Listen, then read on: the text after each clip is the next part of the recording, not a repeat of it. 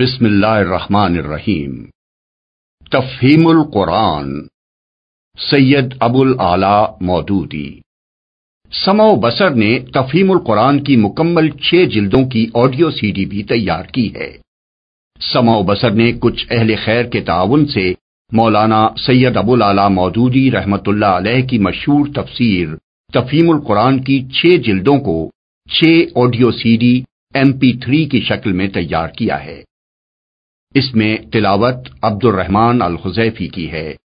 ترجمہ اور صورتوں کا تعارف عظیم سرور کی آواز میں ہے۔ تفسیری حواشی سید سفیر حسن سبزواری اور پروفیسر عبد القدیر سلیم کی آواز میں ہے پروگرام کے مطابق تمام تر تفسیری حواشی سفیر حسن صاحب ہی کو پڑھنا تھے، لیکن اس کام کے دوران میں ان کا انتقال ہو گیا اور وہ اپنے رب کے پاس چلے گئے۔ ان للہ و ان راجعون۔ ان کے بعد پروفیسر عبد القدیر سلیم کے تعاون سے اسے مکمل کیا گیا۔ اس کام میں جن افراد نے بھی حصہ لیا ہے، ان کے لیے دعائے خیر کی درخواست ہے۔ بسم اللہ الرحمن الرحیم۔ دی باچا قرآن مجید کے ترجمہ و تفسیر پر ہماری زبان میں اب تک اتنا کام ہو چکا ہے کہ اب کسی شخص کا محض برکت و سعادت کی خاطر ایک نیا ترجمہ یا ایک نئی تفسیر شائع کر دینا وقت اور محنت کا کوئی صحیح مصرف نہیں ہے۔ اس راہ میں مزید کوشش اگر معقول ہو سکتی ہے، تو صرف اس صورت میں جبکہ آدمی کسی ایسی کسر کو پورا کر رہا ہو جو سابق مترجمین و مفسرین کے کام میں رہ گئی ہو، یا طالبین قرآن کی کسی ایسی ضرورت کو پورا کرے جو پچھلے تراجم و تفاصیر سے پوری نہ ہوتی ہو۔ ان صفات میں ترجمانی اور تفہیم قرآن کی جو صحیح کی گئی ہے، وہ دراصل اسی بنیاد پر ہے۔ میں ایک مدت سے محسوس کر رہا تھا کہ ہمارے عام تعلیم یافتہ لوگوں میں روح قرآن تک پہنچنے اور اس کتاب پاک کے حقیقی مدعا سے روح شناس ہونے کی جو طلب پیدا ہو گئی ہے اور روز بروز بڑھ رہی ہے وہ مترجمین و مفسرین کی قابل قدر مسائی کے باوجود خنوز تشنا ہے۔ اس کے ساتھ میں یہ احساس بھی اپنے اندر پا رہا تھا کہ اس تشنگی کو بجھانے کے لیے کچھ نہ کچھ خدمت میں بھی کر سکتا ہوں۔ انہی دونوں احساسات نے مجھے اس کوشش پر مجبور کیا جس کے سمارات ہدیہ ناظرین کیے جا رہے ہیں۔ اگر فی الواقع میری یہ حقیر پیشکش لوگوں کے لیے فہم قرآن میں کچھ بھی مددگار ثابت ہوئی تو یہ میری بڑی خوش نصیبی ہوگی۔ اس کام میں میرے پیش نظر علماء اور محققین کی ضروریات نہیں ہیں اور نہ ان لوگوں کی ضروریات ہیں جو عربی زبان اور علوم دینیا کی تحصیل سے فارغ ہونے کے بعد قرآن مجید کا گہرا تحقیقی مطالعہ کرنا چاہتے ہیں۔ ایسے حضرات کی پیاس بجھانے کے لیے بہت کچھ سامان پہلے سے موجود ہے۔ میں جن لوگوں کی خدمت کرنا چاہتا ہوں وہ اوسط درجے کے تعلیم یافتہ لوگ ہیں۔ جو عربی سے اچھی طرح واقف نہیں ہیں اور علوم قرآن کے وسیع ذخیرے سے استفادہ کرنا جن کے لیے ممکن نہیں ہے۔ انہی کی ضروریات کو میں نے پیش نظر رکھا ہے۔ اس وجہ سے بہت سے ان تفسیری مباحث کو میں نے سرے سے ہاتھ ہی نہیں لگایا جو علم تفسیر میں بڑی اہمیت رکھتے ہیں، مگر اس طبقے کے لیے غیر ضروری ہیں۔ پھر جو مقصد میں نے اس کام میں اپنے سامنے رکھا ہے وہ یہ ہے کہ ایک عام ناظر اس کتاب کو پڑھتے ہوئے قرآن کا مفہوم و مدعا بالکل صاف صاف سمجھتا چلا جائے اور اس سے وہی اثر قبول کرے جو قرآن اس پر ڈالنا چاہتا ہے۔ نیز دوران مطالعہ میں جہاں جہاں اسے الجھنے پیش آ سکتی ہوں، وہ صاف کر دی جائیں اور جہاں کچھ سوالات اس کے ذہن میں پیدا ہوں، ان کا جواب اسے بر وقت مل جائے۔ یہ میری کوشش ہے۔ اب اس امر کا فیصلہ عام ناظرین ہی کر سکتے ہیں۔ کہ میں اس میں کہاں تک کامیاب ہوا ہوں۔ بہرحال یہ حرف آخر نہیں ہے۔ ہر ناظر سے میری درخواست ہے کہ جہاں کوئی تشنگی محسوس ہو یا کسی سوال کا جواب نہ ملے یا مدعا اچھی طرح واضح نہ ہو رہا ہو، اس سے مجھے مطلع کیا جائے تاکہ میں اس خدمت کو زیادہ سے زیادہ مفید بنا سکوں۔ علماء کرام سے بھی میں گزارش کرتا ہوں کہ مجھے میری غلطیوں سے آگاہ فرمائیں۔ چند الفاظ ترجمانی و تفہیم کے متعلق بھی۔ میں نے اس کتاب میں ترجمے کا طریقہ چھوڑ کر آزاد ترجمانی کا طریقہ اختیار کیا ہے۔ اس کی وجہ یہ نہیں ہے کہ میں پابندی لفظ کے ساتھ قرآن مجید کا ترجمہ کرنے کو غلط سمجھتا ہوں، بلکہ اس کی اصل وجہ یہ ہے کہ جہاں تک ترجمہ قرآن کا تعلق ہے، یہ خدمت اس سے پہلے متعدد بزرگ بہتر طریقے پر انجام دے چکے ہیں۔ اور اس راہ میں اب کسی مزید کوشش کی ضرورت باقی نہیں رہی ہے۔ فارسی میں حضرت شاہ ولی اللہ صاحب کا ترجمہ اور اردو میں شاہ عبد القادر صاحب، شاہ رفیع الدین صاحب، مولانا محمود الحسن صاحب، مولانا اشرف علی صاحب اور حافظ فتح محمد صاحب جالندری کے تراجم ان اغراض کو بخوبی پورا کر دیتے ہیں جن کے لیے ایک لفظی ترجمہ درکار ہوتا ہے۔ لیکن کچھ ضرورتیں ایسی ہیں جو لفظی ترجمے سے پوری نہیں ہوتی اور نہیں ہو سکتی۔ انہی کو میں نے ترجمانی کے ذریعے سے پورا کرنے کی کوشش کی ہے۔ لفظی ترجمے کا اصل فائدہ یہ ہے کہ آدمی کو قرآن کے ہر ہر لفظ کا مطلب معلوم ہو جاتا ہے اور وہ ہر آیت کے نیچے اس کا ترجمہ پڑھ کر جان لیتا ہے کہ اس آیت میں یہ کچھ فرمایا گیا ہے۔ لیکن اس فائدے کے ساتھ اس طریقے میں کئی پہلو نقص کے بھی ہیں۔ جن کی وجہ سے ایک غیر عربی دان ناظر قرآن مجید سے اچھی طرح مستفید نہیں ہو سکتا۔ پہلی چیز جو ایک لفظی ترجمے کو پڑھتے وقت محسوس ہوتی ہے، وہ روانی عبارت زور بیان، بلاغت زبان اور تاثیر کلام کا فقدان ہے۔ قرآن کی سطروں کے نیچے آدمی کو ایک ایسی بے جان عبارت ملتی ہے، جسے پڑھ کر نہ اس کی روح وجد میں آتی ہے، نہ اس کے رونگٹے کھڑے ہوتے ہیں، نہ اس کی آنکھوں سے آنسو جاری ہوتے ہیں نہ اس کے جذبات میں کوئی طوفان برپا ہوتا ہے، نہ اسے یہ محسوس ہوتا ہے کہ کوئی چیز عقل و فکر کو تسخیر کرتی ہوئی قلب و جگر تک اترتی چلی جا رہی ہے۔ اس طرح کا کوئی تاثر رونما ہونا تو درکنار، ترجمے کو پڑھتے وقت تو بسا اوقات آدمی یہ سوچتا رہ جاتا ہے کہ کیا واقعی یہی وہ کتاب ہے جس کی نظیر لانے کے لیے دنیا بھر کو چیلنج دیا گیا تھا۔ اس کی وجہ یہ ہے کہ لفظی ترجمے کی چھلنی صرف دوا کے خشک اجزا ہی کو اپنے اندر سے گزرنے دیتی ہے۔ رہی ادب کی وہ تیز و تند اسپرٹ جو قرآن کی اصل عبارت میں بھری ہوئی ہے، اس کا کوئی حصہ ترجمے میں شامل نہیں ہونے پاتا۔ وہ اس چھلنی کے اوپر ہی سے اڑ جاتی ہے۔ حالانکہ قرآن کی تاثیر میں اس کی پاکیزہ تعلیم اور اس کے عالی قدر مضامین کا جتنا حصہ ہے، اس کے ادب کا حصہ بھی اس سے کچھ کم نہیں ہے۔ یہی تو وہ چیز ہے جو سنگ دل سے سنگ دل آدمی کا دل بھی پگھلا دیتی تھی، جس نے بجلی کے کڑکے کی طرح عرب کی ساری زمین ہلا دی تھی، جس کی قوت تاثیر کا لوہا اس کے شدید ترین مخالفین تک مانتے تھے اور ڈرتے تھے کہ یہ جادو اثر کلام جو سنے گا، وہ بلاخر نقد دل ہار بیٹھے گا۔ یہ چیز اگر قرآن میں نہ ہوتی اور وہ اسی طرح کی زبان میں نازل ہوا ہوتا، جیسی اس کے ترجموں میں ہم کو ملتی ہے تو اہل عرب کے دلوں کو گرمانے اور نرمانے میں اسے ہرگز وہ کامیابی حاصل نہ ہو سکتی جو فی الواقع اسے حاصل ہوئی۔ لفظی ترجموں سے تباہ کے پوری طرح متاثر نہ ہو سکنے کی ایک وجہ یہ بھی ہے کہ ترجمے بالعموم بین السطور درج کیے جاتے ہیں یا نئے طرز کے مطابق صفحے کو دو حصوں میں تقسیم کر کے ایک طرف کلام اللہ اور دوسری طرف ترجمہ لکھا جاتا ہے۔ یہ طریقہ اس غرض کے لیے تو عین مناسب ہے جس کی خاطر آدمی لفظی ترجمہ پڑھتا ہے، کیونکہ اس طرح ہر لفظ اور ہر آیت کے مقابلے میں اس کا ترجمہ ملتا جاتا ہے۔ لیکن اس کا نقصان یہ ہے کہ ایک آدمی جس طرح دوسری کتابوں کو پڑھتا اور ان سے اثر قبول کرتا ہے، اس طرح وہ ترجمہ قرآن کو نہ تو مسلسل پڑھ سکتا ہے اور نہ اس سے اثر قبول کر سکتا ہے۔ کیونکہ بار بار ایک اجنبی زبان کی عبارت اس کے مطالعے کی راہ میں حائل ہوتی رہتی ہے۔ انگریزی ترجموں میں اس سے بھی زیادہ بے اثری پیدا کرنے کا ایک سبب یہ ہے کہ بائبل کے ترجمے کی پیروی میں قرآن کی ہر آیت کا ترجمہ الگ الگ نمبر وار درج کیا جاتا ہے۔ آپ کسی بہتر سے بہتر مضمون کو لے کر ذرا اس کے فکرے فکرے کو الگ کر دیجیے اور اوپر نیچے نمبر وار لکھ کر اسے پڑھیے آپ کو خود محسوس ہو جائے گا کہ مربوط اور مسلسل عبارت سے جو اثر آپ کے ذہن پر پڑتا تھا، اس سے آدھا اثر بھی ان جدا جدا فکروں کے پڑھنے سے نہیں پڑتا ایک اور وجہ اور بڑی اہم وجہ لفظی ترجمے کے غیر مؤثر ہونے کی یہ ہے کہ قرآن کا طرز بیان تحریری نہیں بلکہ تقریری ہے۔ اگر اس کو منتقل کرتے وقت تقریر کی زبان کو تحریر کی زبان میں تبدیل نہ کیا جائے اور جوں کا تو اس کا ترجمہ کر ڈالا جائے تو ساری عبارت غیر مربوط ہو کر رہ جاتی ہے۔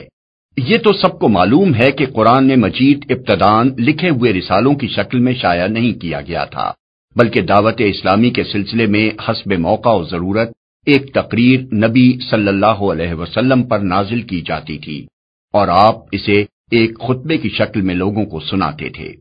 تقریر کی زبان اور تحریر کی زبان میں فطرتن بہت بڑا فرق ہوتا ہے۔ مثلا تحریر میں ایک شبہ کو بیان کر کے اسے رفع کیا جاتا ہے۔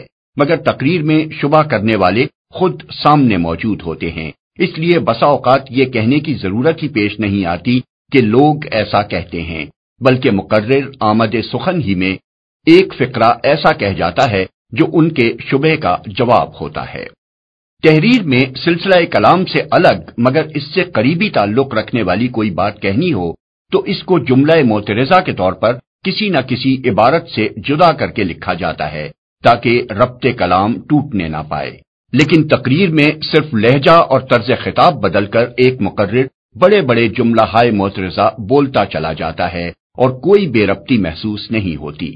تحریر میں بیان کا تعلق ماحول سے جوڑنے کے لیے الفاظ سے کام لینا پڑتا ہے، لیکن تقریر میں ماحول خود ہی بیان سے اپنا تعلق جوڑ لیتا ہے اور ماحول کی طرف اشارہ کیے بغیر جو باتیں کہی جاتی ہیں ان کے درمیان کوئی خلا محسوس نہیں ہوتا۔ تقریر میں متکلم اور مخاطب بار بار بدلتے ہیں۔ مقرر اپنے زور کلام میں موقع و محل کے لحاظ سے کبھی ایک ہی گروہ کا ذکر بسیغہ غائب کرتا ہے اور کبھی اسے حاضر سمجھ کر براہ راست خطاب کرتا ہے۔ کبھی واحد کا سیگا بولتا ہے اور کبھی جمع کے سیگے استعمال کرنے لگتا ہے۔ کبھی متکلم وہ خود ہوتا ہے، کبھی کسی گروہ کی طرف سے بولتا ہے۔ کبھی کسی بالائی طاقت کی نمائندگی کرنے لگتا ہے اور کبھی وہ بالائی طاقت خود اس کی زبان سے بولنے لگتی ہے۔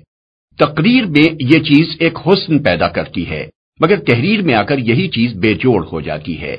یہی وجوہ ہیں جب کسی تقریر کو تحریر کی شکل میں لایا جاتا ہے، تو اس کو پڑھتے وقت آدمی لازمن ایک طرح کی بے ربطی محسوس کرتا ہے اور یہ احساس اتنا ہی بڑھتا جاتا ہے جتنا اصل تقریر کے حالات اور ماحول سے آدمی دور ہوتا جاتا ہے۔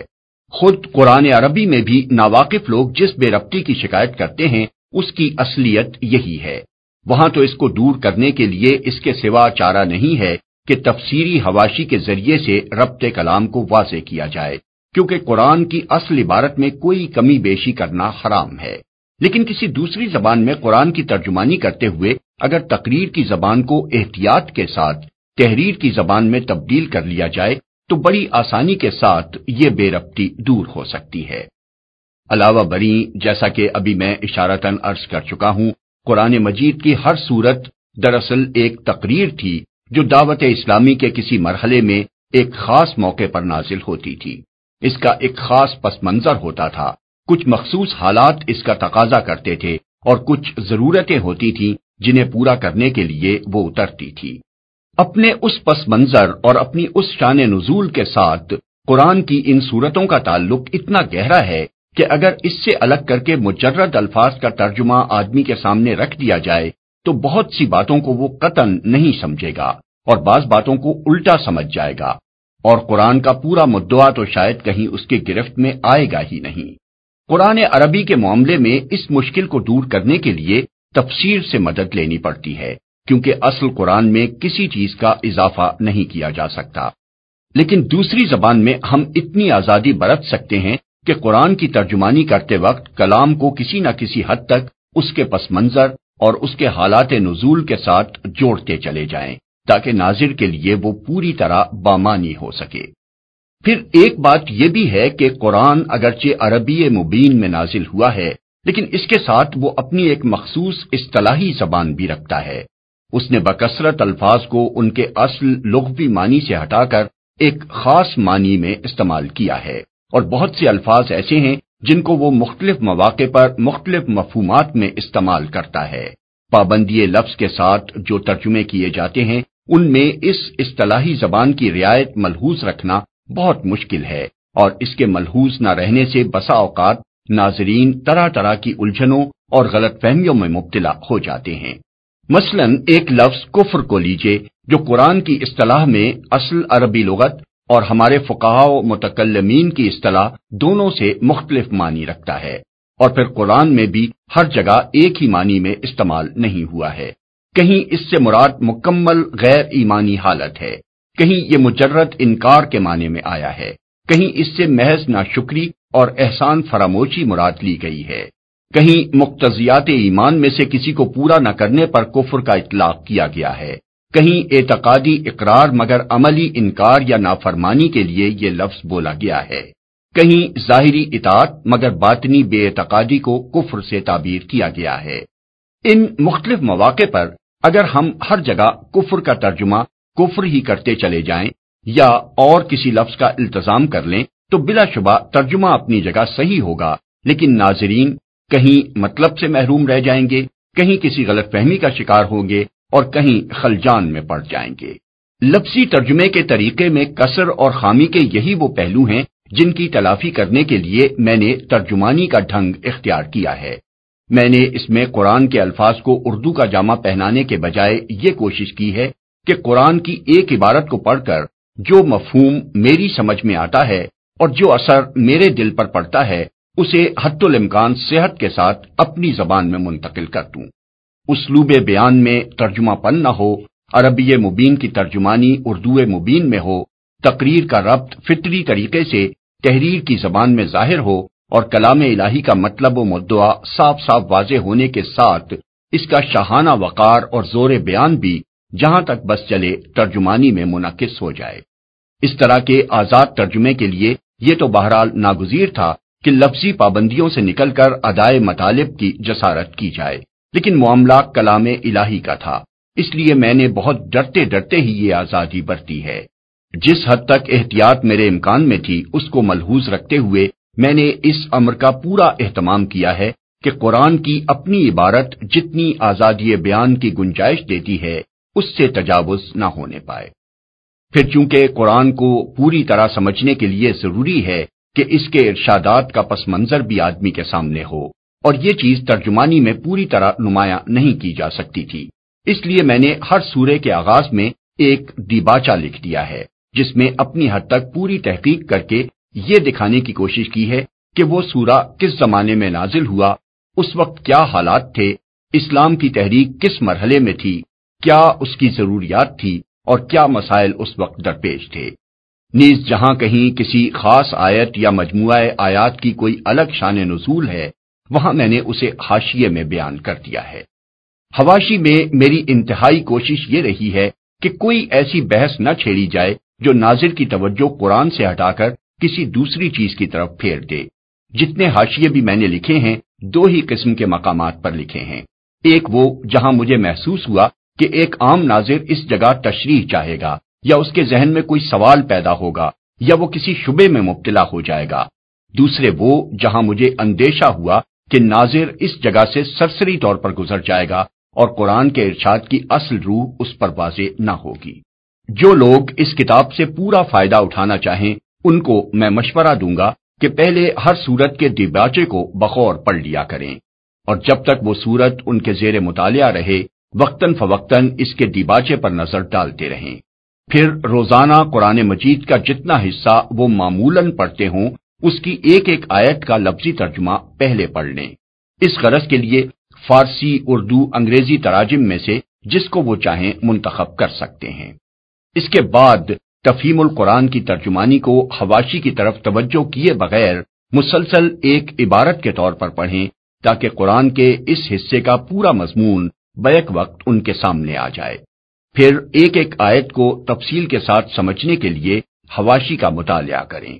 اس طرح پڑھنے سے مجھے توقع ہے کہ ایک عام ناظر کو قرآن مجید کی عالمانہ واقفیت نہ صحیح آمیانہ واقفیت انشاءاللہ بخوبی حاصل ہو جائے گی۔ اس کتاب کو میں نے محرم تیرہ سو اکسٹھ ہجری یعنی فروری انیس سو بیالیس میں شروع کیا تھا۔ پانچ سال سے زیادہ مدت تک اس کا سلسلہ جاری رہا۔ یہاں تک کہ سورہ یوسف کے آخر تک ترجمانی اور تفہیم تیار ہو گئی۔ اس کے بعد پے در پے ایسے اسباب پیش آتے چلے گئے کہ مجھے نہ تو آگے کچھ لکھنے کا موقع مل سکا اور نہ اتنی فرصت ہی میسر آ سکی کہ جتنا کام ہو چکا تھا اسی کو نظر ثانی کر کے اس قابل بنا سکتا کہ کتابی صورت میں شائع ہو سکے۔ اب اسے حسن اتفاق کہیے یا سوئے اتفاق کہ اکتوبر انیس سو اڑتالیس میں یکا یک مجھے پبلک سیفٹی ایکٹ کے تحت گرفتار کر کے جیل بھیج دیا گیا اور یہاں مجھ کو وہ فرصت بہم پہنچ گئی جو اس کتاب کو پریس میں جانے کے قابل بنانے کے لیے درکار تھی۔ میں خدا سے دعا کرتا ہوں کہ جس غرض کے لیے میں نے یہ محنت کی ہے، وہ پوری ہو اور یہ کتاب قرآن مجید کے فہم میں بندگان خدا کے لیے واقعی کچھ مددگار ثابت ہو سکے۔